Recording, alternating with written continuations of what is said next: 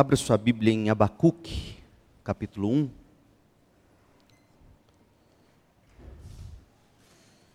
Nesta ocasião, nós vamos esgotar o, o texto sobre o qual nós temos nos debruçado já hoje, nesta ocasião, pela quarta vez. É o parágrafo de Abacuque que está composto pela primeira queixa de Abacuque e a primeira resposta do Senhor a Abacuque. Levando em conta, como eu disse, capítulo 1, versículo 1 é o cabeçalho do livro, do verso 2 ao verso 4 é a primeira queixa do profeta, do verso 5 ao verso 11 é a primeira resposta do Senhor ao profeta, que estava com a alma atribulada. O tema que demos para esta série de mensagens em Abacuque é este: a arte de ter fé. A arte de ter fé quando a alma está atribulada, e na sequência, outros temas que ao final eu vou apresentar para vocês mais uma vez. Mas vamos ler, vamos ler em Abacuque 1, a partir do verso 2, eu leio na nova versão transformadora a NVT. A queixa de Abacuque: Até quando, Senhor, terei de pedir socorro? Tu, porém, não ouves. Clamo à violência por toda parte, mas tu não vens salvar. Terei de ver estas maldades para sempre. Por que preciso assistir a tanta opressão? Para qualquer lugar que olho, vejo destruição e violência. Estou cercado de pessoas que discutem e brigam o tempo todo. A lei está amortecida e não se faz justiça nos tribunais. Os perversos são mais numerosos que os justos e com isso a justiça é corrompida. A resposta do Senhor. Observem as nações ao redor, olhem, admirem-se, pois faço algo em seus dias, algo em que vocês não acreditariam, mesmo que alguém lhes contasse. Estou levantando os babilônios, um povo cruel e violento, eles marcharão por todo o mundo e conquistarão outras terras, são conhecidos por sua crueldade e decidem por si mesmos o que é certo. Seus cavalos são mais velozes que leopardos e mais ferozes que lobos ao anoitecer, seus cavaleiros atacam, vindos de longe, como águias, lançam-se sobre a presa para devorá-la. Todos eles vêm prontos para agir com violência. Seus exércitos avançam como o vento do deserto, ajuntando prisioneiros como se fossem areia. Zombam de reis e de príncipes e desprezam todas as suas fortalezas, constroem rampas de terra contra seus muros e as conquistam, passam com rapidez como vento e desaparecem. Sua culpa, porém, a culpa dos babilônios. A culpa dos babilônios, porém, é grande, diz o Senhor. Por quê? Porque eles têm como Deus sua própria força. Essa é a palavra do Senhor. Abacuque estava com a alma atribulada. E ele fez o que outros profetas não fizeram, ele, ele, ele colocou suas queixas no papel. Abacuque não pregou contra Judá, Abacuque não pregou contra Israel ao norte, Abacuque não pregou contra as nações. O livro de Abacuque é composto das queixas de Abacuque a Deus. Um homem que começa seu livro com a alma atribulada, e ao colocar suas queixas no livro, no papel, ao criar seu diário, Abacuque muito nos beneficiou, porque agora nós temos vocabulário, inclusive, quando nos achamos com a alma atribulada. Por que a alma de Abacuque estava atribulada? Num primeiro momento, a alma dele estava atribulada porque ele orou, orou e orou e Deus não respondeu. Deus pareceu a ele imóvel, inativo, indiferente. É isto que ele diz no verso 2: Até quando? Socorro, eu tenho clamado, eu tenho gritado. E isso atribulou o silêncio de Deus. Depois, Deus o responde, como lemos no versículo 5. Até o verso 11, Deus toma uma iniciativa, Deus revela quais serão seus instrumentos para tratar do problema de Judá. Abacuque fica ainda mais atribulado porque ele não esperava aquele tipo de resposta, tampouco aquele tipo de instrumento de Deus para tratar do povo de Deus. A alma atribulada pela inação de Deus, pela iniciativa de Deus, pelos instrumentos de Deus.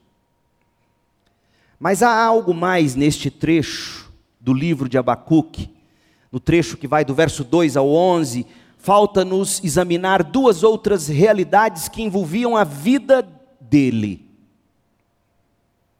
A alma chocada do profeta e a alma sendo ensinada por Deus.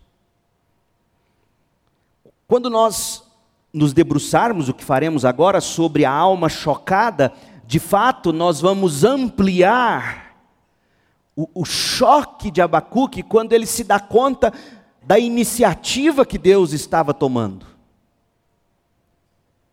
A alma de Abacuque, além de atribulada, ficou chocada. E Deus mesmo previu isso. Não apenas a alma de Abacuque estaria chocada, mas de todos os piedosos de Judá, os ímpios inclusive de Judá, até mesmo os babilônios.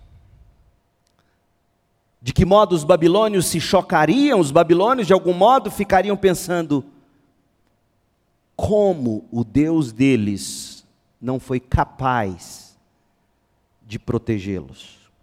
Olha o que Deus diz sobre o choque causado pela sua própria iniciativa. Olha o verso 5. Deus diz ao profeta e aos piedosos: que ouviriam o profeta, porque veja, está no plural o verbo observar. Observem as nações ao redor. Olhem e admirem-se. Por que, Senhor? Porque eu vou fazer algo nos dias de vocês, algo em que vocês não acreditariam se seus olhos não vissem, como verão. Vocês não acreditariam mesmo que alguém lhes contasse. O que eu vou fazer, diz o Senhor, vai chocar você, e você só vai acreditar porque você vai ver com seus próprios olhos, porque se alguém tivesse que lhes contar, vocês diriam: Eu não acredito que Deus fez isso. Deus sabe que tem gente que é assim mesmo.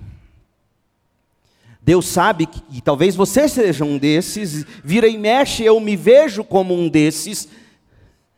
A gente não acredita no que Deus revela através dos profetas. Você não acredita no que Deus revela na Sua palavra. Mesmo que lhe contem, mesmo que lhes digam, você vai dizer: Não, eu não vi. Como disse aquele russo que visitou o espaço, o primeiro a ir para o espaço, em 1967, olhei, olhei, olhei e não vi Deus. Tem gente que é assim. Por não ver, por não enxergar, por não tocar, não acredita. Principalmente gente que, quando é contrariada, mesmo que por Deus, não aceita o que Deus está fazendo não acredita no que Deus está fazendo. Essas pessoas vivem anos e anos na incredulidade.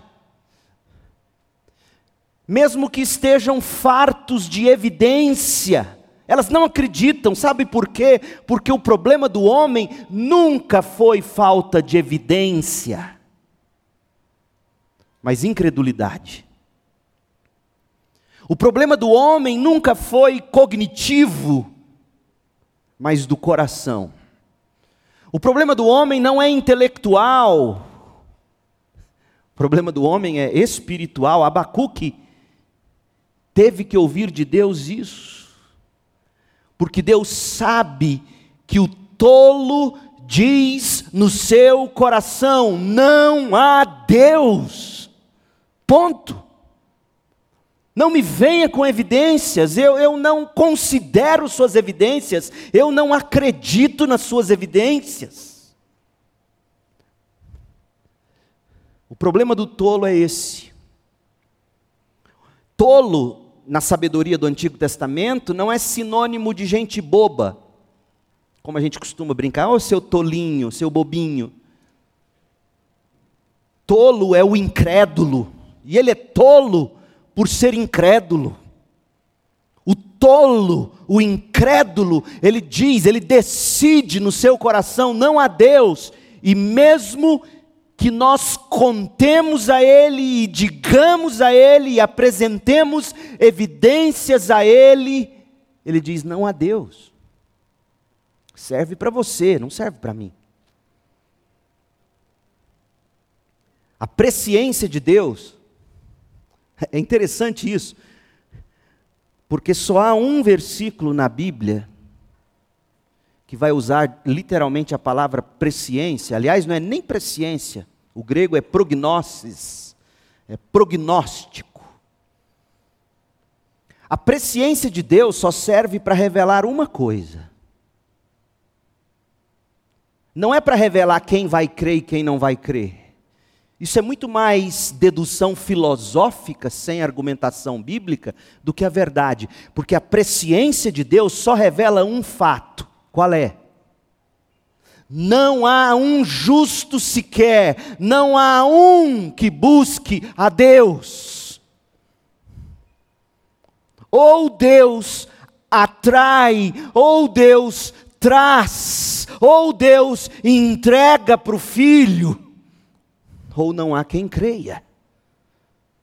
Foi isso que o salmista disse, foi isso que Paulo escreveu, foi isso que Jesus disse em João capítulo 6. Por isso é que eu digo, disse o Senhor: se o Pai não trouxer a mim, não vem a mim. A presciência de Deus revela isso. O justo não quer Deus, e não é porque lhe falta evidência, não é porque não houveram profetas, não é porque não há pregadores fiéis da palavra, não é porque você não está pregando direito para aquele seu parente, para o seu filho, para o seu amigo. O problema não é a sua mensagem, o problema não é o como você diz e como você prega, o problema é o coração do homem. Eles decidiram, na sua incredulidade, não há Deus, e se há Deus, é do meu jeito. Eu vou sim dormir com a minha namorada. Eu a amo, ela me ama. Eu vou sim fazer do meu corpo o que eu quero. Eu vou sim abortar essa criança. Não quero. Meu corpo, minhas regras. Que Deus é esse que vai impor a vontade dele sobre a minha? Esse é o tolo. Esse é o ímpio. Por isso que a pregação, ela deve ser regada de muita oração, porque ou Deus convence, ou Deus coloca um novo coração, ou Deus produz fé, ou você vai malhar em ferro frio. Olha o que Abacuque diz. De fato, olha o que Deus disse e Abacuque escreveu: observem as nações ao redor, Abacuque 1,5. Observem. Olha o que eu estou fazendo no meio das nações. Olhem, admirem-se. porque eu faço algo em seus dias, algo em que vocês não acreditariam, mesmo que alguém lhes contasse. Minha presciência revela isso. Revela que ninguém acreditaria. Agora, o que estava acontecendo? Para a gente entender, a gente precisa ir para um profeta que foi contemporâneo de Abacuque, o Jeremias. Observe o que Jeremias ouviu de Deus, que era o que estava acontecendo em Judá. Jeremias 25, de 1 a 7. Olha como o coração daquele povo era duro. Jeremias gastou a vida dele por anos e anos e anos. Ele pregou e não acreditaram na pregação dele. Por isso que Deus diz em Abacuque 1,5: Eu vou fazer algo em seus dias que os profetas já tinham predito que aconteceria, e vocês não vão acreditar. Foi assim, Jesus, Jesus fez milagres, Jesus ressuscitou Lázaro. Na mesma hora que ele ressuscita Lázaro, a maioria ficou zombando, não acreditou. O milagre ali diante dos olhos deles. Será que você teria crido? Visto Lázaro sair da tumba, vivinho da Silva? Muitos não creram. Não é milagre que faz alguém crer, não são evidências cognitivas, bem elaboradas, científicas. O ser humano às vezes vê e decide: eu não creio, eu não quero, é bom para você, para mim não.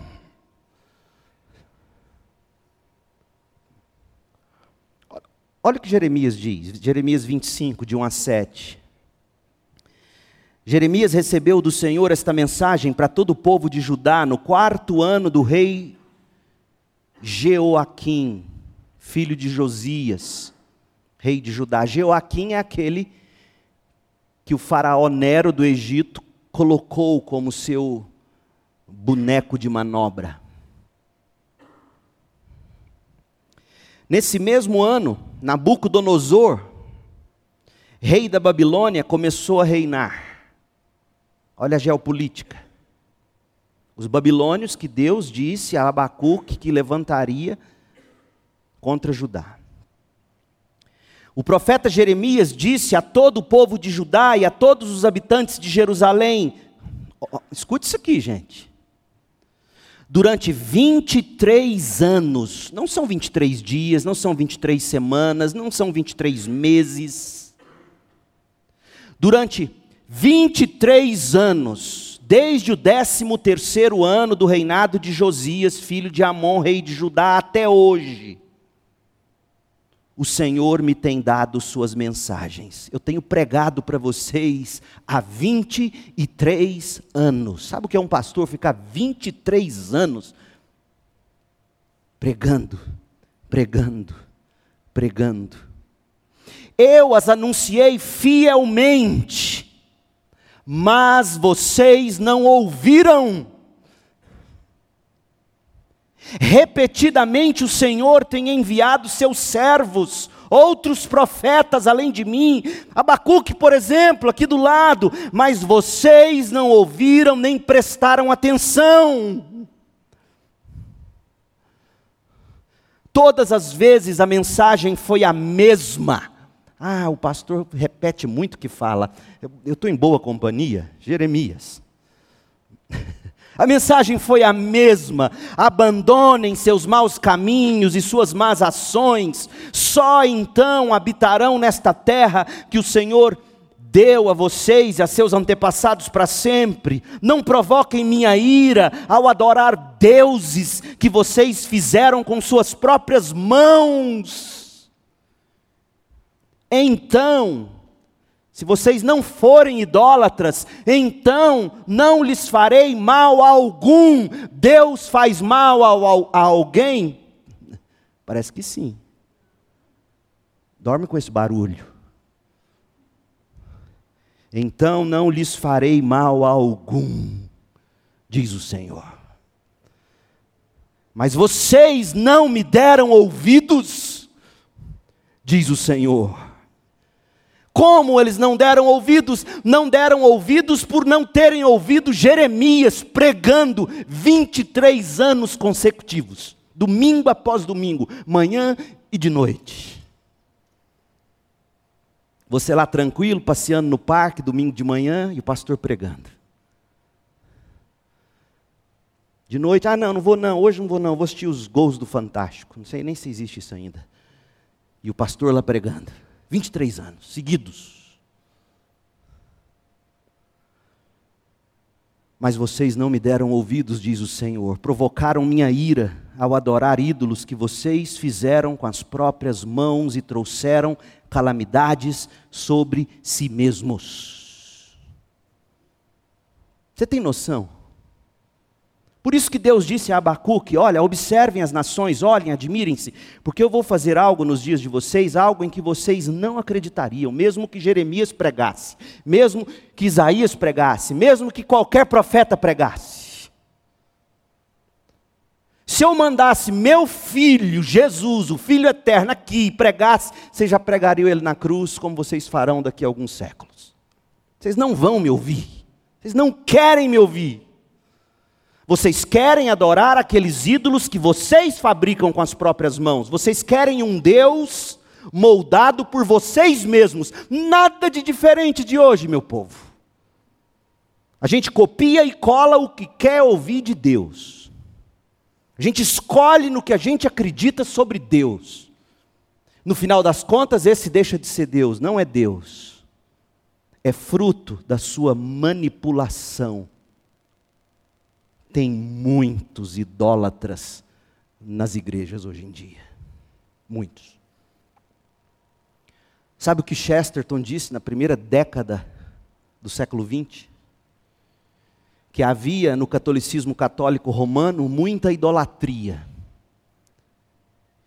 E o protestantismo, ouça, está caminhando, ele disse, 1913, alguma coisa e o protestantismo está caminhando a passos largos para o ateísmo. Um profeta. Porque quando você deixa de crer na Bíblia e começa a crer naquelas coisas que você copia e cola, não é mais em Deus que você crê, é num ídolo que você criou com suas próprias mãos. E Abacuque, 23 anos dizendo: esse não é Deus, esse não é o plano de Deus. Sabe o que, que eles foram capazes de fazer com esse pastor? Espero que vocês não façam isso comigo. Eu vou ter bom senso para sair antes disso acontecer. Olha o que eles fizeram, Jeremias 26, de 7 a 9. Os sacerdotes os profetas e todo o povo ouviram Jeremias falar na frente do templo do Senhor. Quando Jeremias terminou sua mensagem e disse tudo que o Senhor havia ordenado, os sacerdotes, os profetas e todo o povo atacaram e gritaram: Vamos matá-lo. Quem? Sacerdotes, profetas, sacerdotes e profetas que Deus não enviou. Eles se autodenominaram profetas e sacerdotes. Profetas e sacerdotes que o povo escolheu para eles, como Paulo disse que seria nos últimos tempos. Mestres que vão dizer o que o comichão no ouvido quer ouvir. Os sacerdotes, os profetas, e, e você, você tem dúvida de onde virá o anticristo? Deixa, o anticristo vai sair de dentro da igreja. Está lá em 1 de João 2, versos 18 e 19. Vai sair do nosso meio. Sacerdotes, profetas, todo o povo atacaram e gritaram: Vamos matá-lo. Que direito você tem, Jeremias, de profetizar em nome do Senhor que este templo será destruído pelos babilônios? Que história é essa? Deus não vai deixar o templo dele ser destruído pelos babilônios, como foi destruído Siló, jamais. E Jeremias dizendo: Vocês acham que eu queria dizer isso? Eu não queria ver o templo do Senhor destruído por ninguém, mas é isso que Deus vai fazer se vocês não se arrependerem. E eles continuam: que história é essa de que Jerusalém será destruída e ficará desabitada? Lembra Abacuque? Deus dizendo a Abacuque: Eu levantarei os babilônios. É a mesma mensagem de Jeremias. E o povo dizendo: Que história é essa, Jeremias? Deus não faz isso. E todo o povo ameaçava em frente ao templo do Senhor. Que triste, meu povo. Isso aqui é de, é de, é de fazer chorar. Os membros da igreja, aliado a pastores e líderes que eles mesmos colocaram sobre eles, se voltando contra o verdadeiro homem, profeta de Deus, e dizendo: Deus não vai fazer isso, o nosso Deus não é assim. Por que, que eles estavam chocados? Por que, que eles não ouviram os profetas? Por que, que eles não ouviram Jeremias? Por que, que Deus disse a Abacuque, Abacuque, eles não vão acreditar? Sabe por quê? Porque o povo queria ouvir o que lhes dava prazer e ponto final. Jeremias 23, olha o que, que o povo queria ouvir. Jeremias 23, 16. Qualquer semelhança com os nossos dias não é mera coincidência. Por que, que eles queriam matar Jeremias? Por que, que eles não ouviriam Abacuque? Não acreditariam em Abacuque? Verso 16 de Jeremias 23. Assim diz o Senhor dos exércitos a seu povo: Não deem ouvido a esses profetas quando profetizam para vocês e os enchem de falsas esperanças. Deixa eu te dizer uma coisa, meu povo: um dos meus papéis como seu pastor é denunciar falsos pastores que enchem vocês de falsas esperanças. Não deem ouvidos a esses falsos profetas quando profetizam para vocês e os enchem de falsas esperanças. Eles inventam tudo o que dizem meu povo, se foi possível nos dias de Jeremias, você acha que não é possível hoje? Não me lembro mais quem me mandou um direct no Instagram de uma mulher dizendo que falava em línguas e blá blá blá blá blá blá blá e que ela não entendia, mas que tem um código no meio daquelas línguas todas, um código que é ligado diretamente com o espírito e há uma conexão. E esse podcast, a pessoa que estava entrevistando olhando para ela assim, mais abobada do que ela, vamos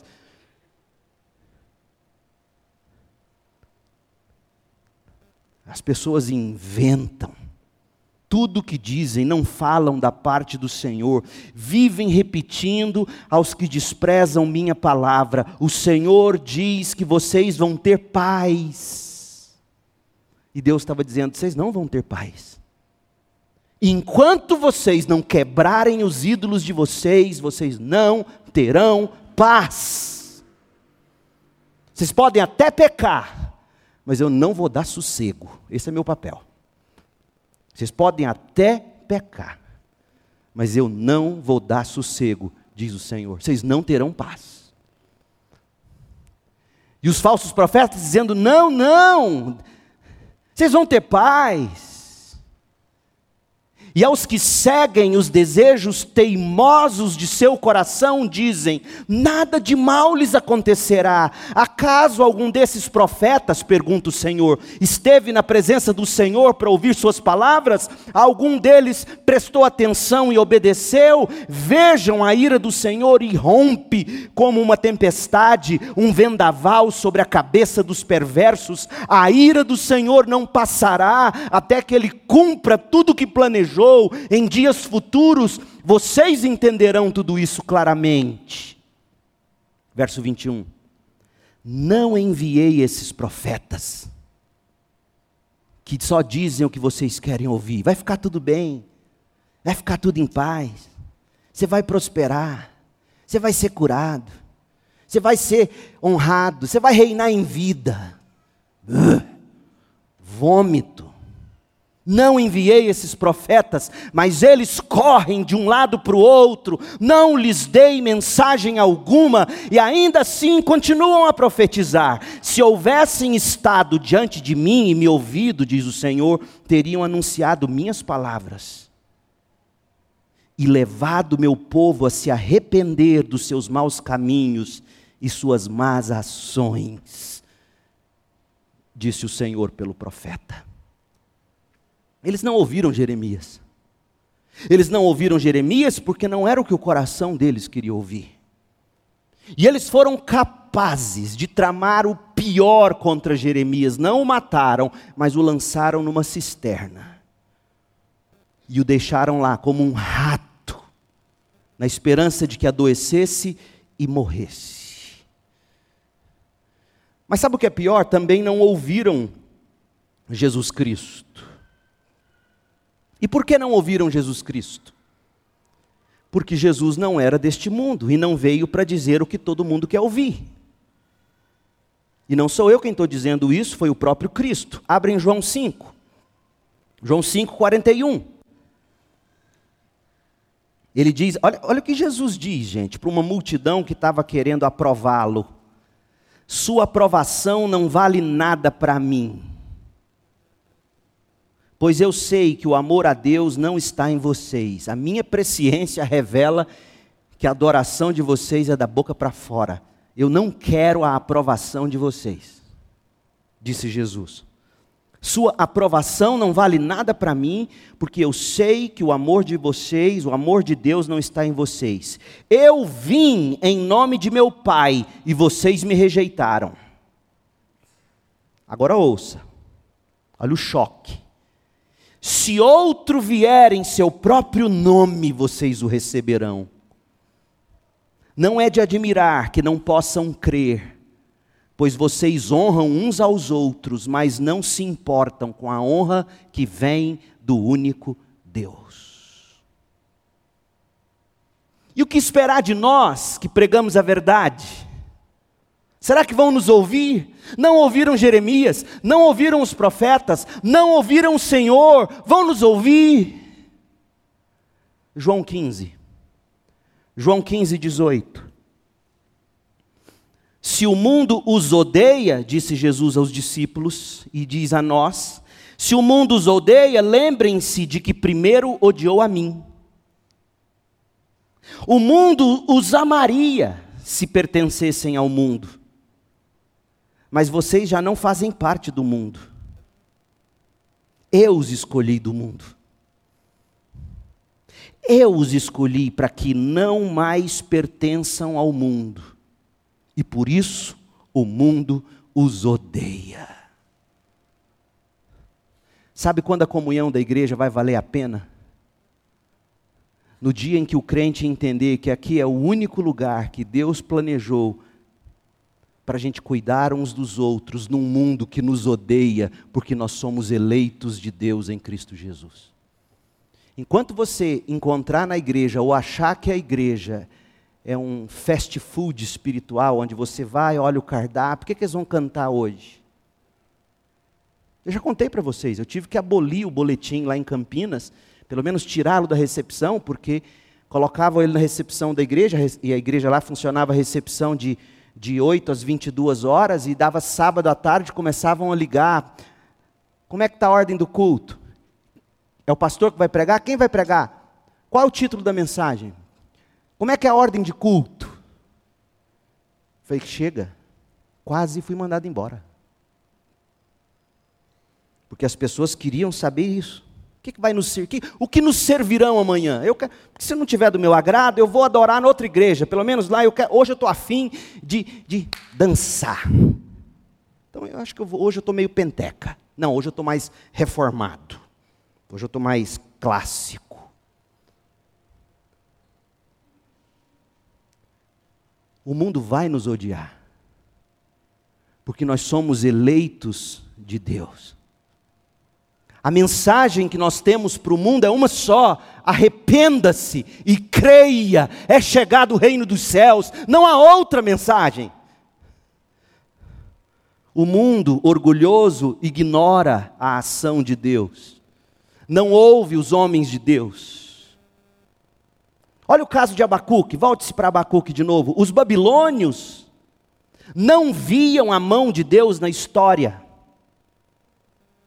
Diz o verso 11 de Abacuque, capítulo 1, que os babilônios seriam condenados por Deus, porque os babilônios diziam: nossa própria força, é nela que nós cremos, nossa sabedoria, nosso poderio bélico, nossa tecnologia, nossa, nossas ações militares que têm conquistado o mundo, é nisso que acreditamos, no avanço da nossa ciência bélica.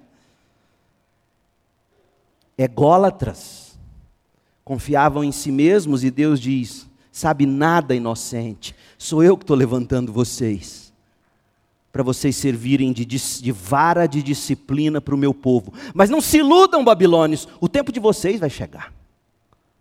A propósito, cadê a Babilônia hoje? Cadê? Você tem noção de onde um dia foi a Babilônia? Eu posso te dizer, na região do Iraque. Mas Babilônia acabou, Deus simplesmente varreu do mapa. Então, de um lado, os babilônios não acreditavam no que Deus está dizendo. Não, Deus, que Deus? É a nossa própria força, é o nosso próprio braço. Fui eu que fiz isso, fomos nós que conquistamos isso. Que Deus que nada. Do outro lado, os de Judá não acreditavam que Deus seria capaz de tamanha maldade contra seu próprio povo. Deus não é assim, Deus é só amor. Jeremias, você está falando uma heresia, Deus não vai fazer isso com seu povo.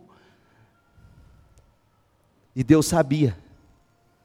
E Deus sabia que mais uma vez ele era como uma voz que clamava no deserto, porque o problema do ser humano, repito, não é falta de evidência, não é cognitivo, é incredulidade. É o coração que quer ouvir aquilo que lhe afaga, que o alto promove.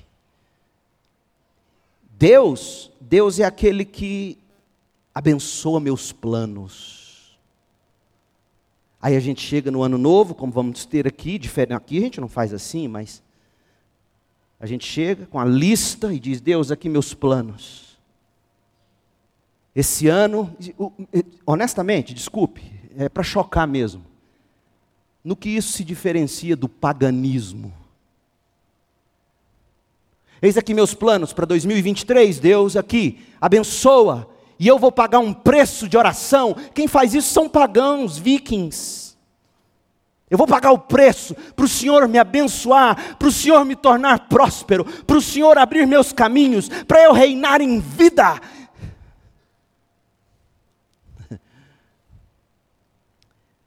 O que a gente faz no ano novo? Deus, fala, teu servo ouve. Em instantes será 2023.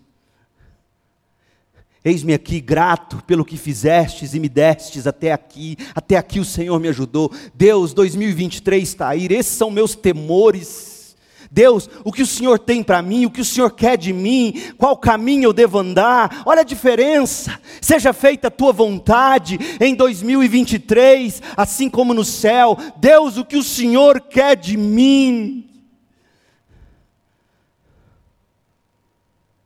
Abacuque 1,5: Observem as nações ao redor, olhem, admirem-se, pois faço algo em seus dias, algo em que vocês não acreditariam, mesmo que alguém lhes contasse. Alma chocada. Chocada não porque Deus não tivesse agido até então, chocada não porque não tinha sentido o que Deus dizia, alma chocada porque não era aquilo que se queria ouvir. Sabe por que, que Deus te choca às vezes? Porque não é o que você queria ouvir. Não é o que você acredita que Deus faria. E o que eu e você acreditamos, sabe o que vale? Nada. O que achamos, nada. O que vale é o que Deus diz. A Sua palavra permanece para sempre. Fala que o teu servo ouve.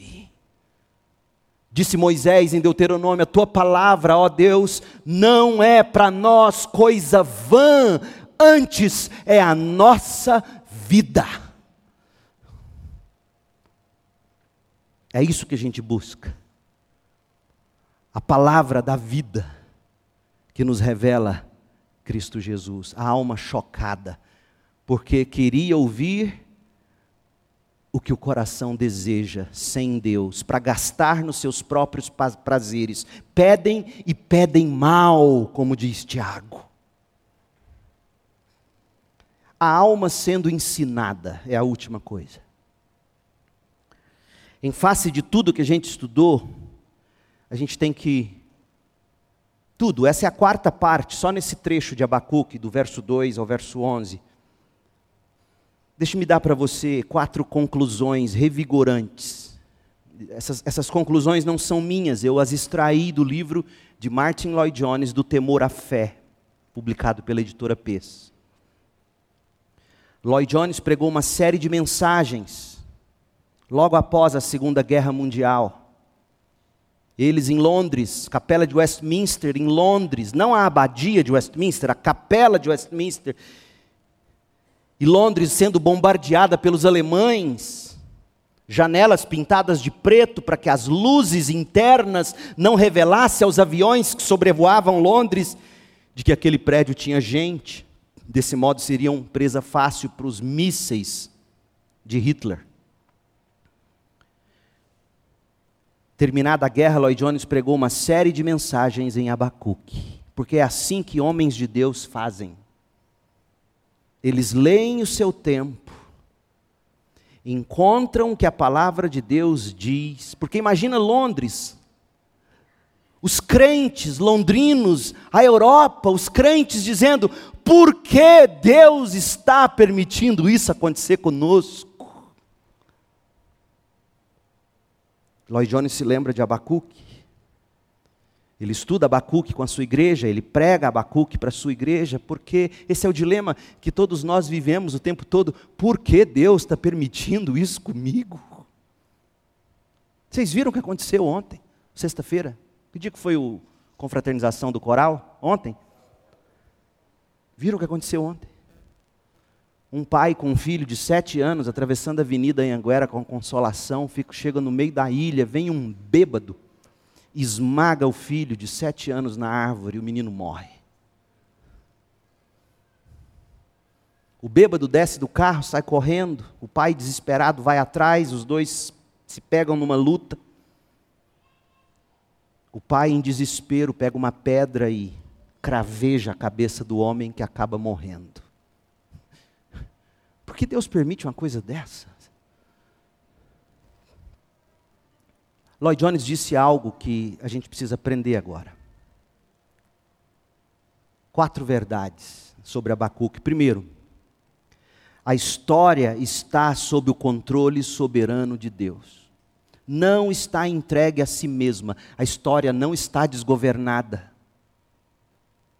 A história não está sujeita aos poderes do mal ou de qualquer coisa. O Brasil não está desgovernado. Olha o que diz o Senhor a nós, Abacuque 1:5. Observem as nações ao redor, olhem, admirem-se, pois faço eu, diz o Senhor, eu faço algo em seus dias, algo em que vocês não acreditariam, mesmo que alguém lhes contasse: Eu, o Senhor, estou levantando os babilônios, um povo cruel e violento.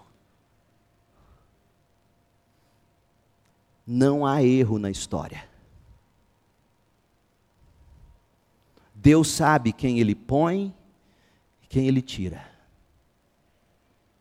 Deus sabe quem Ele traz à vida e quem precisa Ele, na hora dele, ceifar a vida. E seja a vida ceifada aos 130 anos, pacificamente num leito, ou com sete anos, esmagado ao lado do Pai, numa árvore. Ele sabe. A primeira coisa que você precisa entender para você não se chocar para você não se atribular a ponto de se desesperar, A história está sob o controle soberano de Deus. Eu faço algo, diz o Senhor, eu levanto algo, diz o Senhor. Isso envolve a sua vida, sua família, sua igreja, seu país, o nosso mundo. Deus é soberano sobre a história. E ai daqueles que, quando são usados por Deus como instrumentos de disciplina, batem no peito e dizem: Fui eu, fomos nós. Porque foi isso que os babilônios fizeram. E cadê eles hoje? Segundo, a história segue o plano da providência de Deus. A história não está sujeita a acidentes. A história está sujeita à providência de Deus. John Piper define providência como sendo a soberania de Deus com propósito. Isso é providência. Deus em sua providência. O que significa providência? É um nome tão carregado. Providência é a soberania de Deus agindo para cumprir o propósito de Deus. Isso é providência. A história segue o plano da providência de Deus, que é a glória de Deus na redenção e na salvação do seu povo. Olha o que Deus disse, ou melhor, no verso 12, quando Abacuque vai responder a Deus, no verso 12, a segunda queixa de Abacuque, olha o que ele diz: Ó oh Senhor, meu Deus, meu santo, tu que és eterno, certamente não planejas nos exterminar. É verdade, Deus não quer exterminar seu povo. Ó Senhor, nossa rocha, enviaste os babilônios para nos disciplinar. É verdade, Abacuque está começando a aprender como castigo por nossos pecados. Abacuque estava começando a entender que a história segue o plano da providência de Deus. A história não segue uma agenda direitista ou esquerdista. Quem manda e governa o mundo não é nova ordem mundial, não é Marx. Quem governa a história é o Senhor Deus. A história segue o plano da providência de Deus. Terceiro, a história se desdobra dentro do calendário de Deus. Nada acontece fora da hora. Nada passa da hora. Nada chega antes da hora. Olha o que diz Abacuque 1,5. Observem as nações ao redor, olhem, admirem-se, pois faço algo em seus dias. Em Gálatas, Paulo soube dizer exatamente o que acontece. Na plenitude dos tempos nasceu Jesus Cristo. No momento exato da história, os romanos, com todas as suas estradas, a sede pela verdade, a idolatria, no momento certo, Deus mexendo o tabuleiro da história para cumprir o seu plano, e no momento certo, na plenitude dos tempos, o filho nascer de uma virgem. A história se desdobra dentro do calendário de Deus. Você deve estar se perguntando, e o ano que vem, o que será de nós? Deixa eu te dizer o que a rainha Esther aprendeu. Quem sabe não foi para um tempo como este que Deus nos colocou no Brasil. Eu tenho certeza que foi. Para um tempo como este. Porque a história se desdobra dentro do calendário de Deus.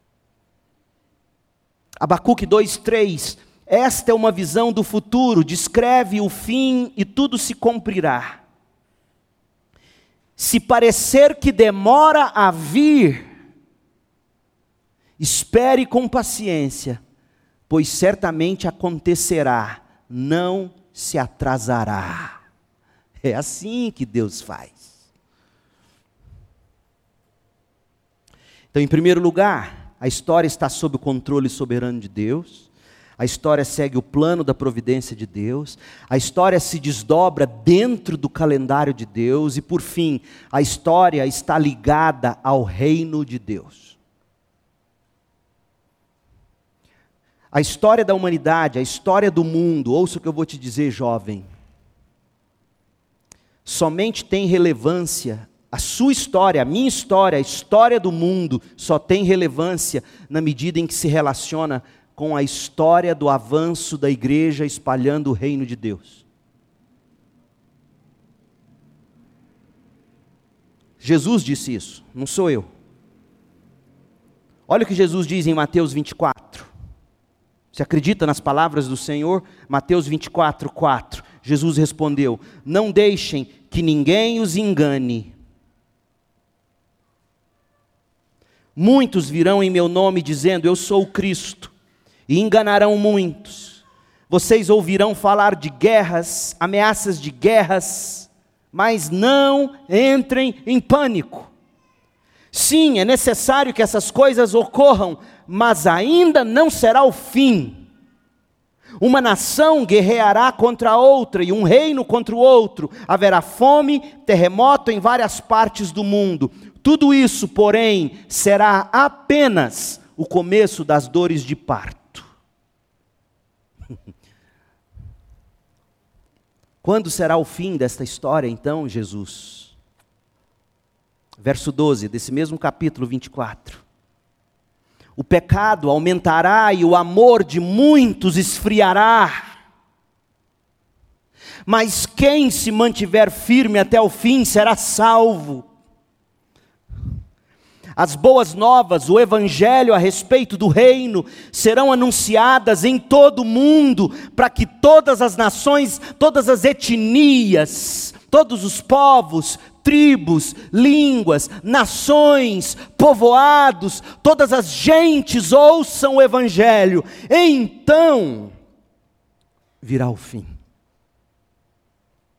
A história está ligada ao reino de Deus. O termômetro não são as guerras e os rumores de guerras. O termômetro é missões. Pessoas ouvindo, pessoas sendo alcançadas, o evangelho sendo anunciado. Como é que você cura sua alma tribulada? Primeiro, entendendo que a história está sob o controle soberano de Deus. Segundo, entendendo que a história segue o plano da providência de Deus.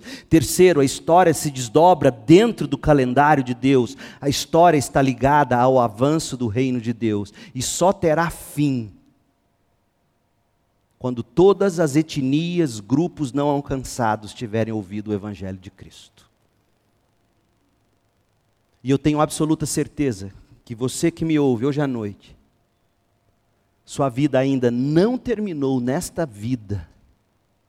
Primeiro, talvez porque você precise se arrepender e crer em Jesus como seu Senhor e seu Salvador.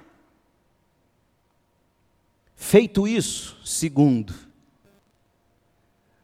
o que Deus mais espera de você é que você faça discípulos. A grande comissão de Jesus não foi ide por todo mundo e prosperem. Ide por todo mundo e conquiste um diploma. Ide por todo mundo e, e viva bem. Não. A missão é ide por todo mundo e faça discípulos. Seu diploma médico, seu trabalho como freelancer, o meu como pastor, o do outro como missionária, missionário, professor, funcionário público, que de fato é um diácono público. Tudo isso são maneiras que Deus nos deu de, de abençoarmos uns aos outros. Mas o que de fato Deus quer e espera é que você faça discípulo onde você está, aonde você for. Por isso que o fim ainda não veio. A arte de ter fé quando a alma está atribulada é entender que a história está ligada ao avanço do reino de Deus, que a história se desdobra dentro do calendário de Deus, que a história segue o plano da providência de Deus, que a história está sob o controle soberano de Deus. Quando você trabalha isso com fé, sua alma começa a sossegar. Oremos. Pai, em nome de Jesus, em nome de Jesus, que o Senhor mesmo aplique ao nosso coração esta palavra e ajude a nossa alma a sossegar. Quantos temores, meu Deus, quanta raiva no coração das pessoas, de um lado e de outro. Uns contra Lula, outros contra Bolsonaro crentes com raiva uns dos outros. Que momento duro de viver. Certamente, Deus, a causa de tudo isso é que nossos olhos não estão na verdade dos fatos. Nosso coração, no fundo, não crê que o Senhor controla soberanamente todas as coisas, que a história segue o plano da sua providência. As coisas acontecem dentro do teu tempo. A história está ligada ao avanço do reino, do evangelho. Quantas vezes nós fazemos da nossa vida um cantinho, um puxadinho no reino?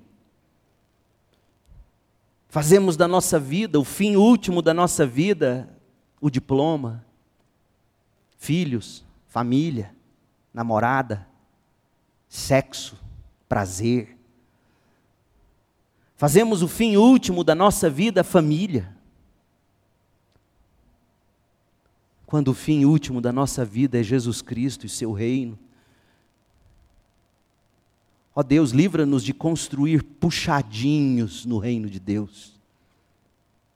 Ajuda-nos a olhar para a história, para a vida, para os acontecimentos, como o modo de o Senhor fazer com que a história aconteça segundo o teu querer e a tua vontade. Na esperança de que no fim haja salvação. E o nosso desejo, Pai, é que este país seja abençoado pelo Senhor. Queremos isso. Queremos que o futuro presidente seja, sim, de algum modo, bênção para este povo, para nós. Queremos sim que o Senhor mesmo faça prosperar as obras desta nação. Queremos a paz de que fala Paulo a Timóteo, vidas tranquilas, pacíficas, para que o reino de Deus possa avançar através da igreja e de nós. É isso que queremos e por isso, Pai, se é o Lula, abençoe o Lula faça dele um diácono para essa nação, surpreenda-nos. Abençoe seus ministros, os deputados, os senadores, os governadores, os vereadores, os prefeitos, os, os deputados estaduais, os funcionários públicos, ó Deus, derrama o teu espírito sobre esta pátria. E sara essa nação, ó Deus, sara essa nação, nós te pedimos. Que o teu povo se renda e se submeta aos teus pés, certos de que a rédea da história está em tuas mãos, e todas as coisas cooperam para o bem daqueles que te amam e que são chamados segundo o teu propósito, nada nos separará do amor do Senhor em Cristo Jesus, nem a morte, nem a vida, nem anjos, nem principados, nem Lula, nem Bolsonaro, nada nos separará do amor de Deus em Cristo Jesus. Dá-nos essa convicção, meu Pai.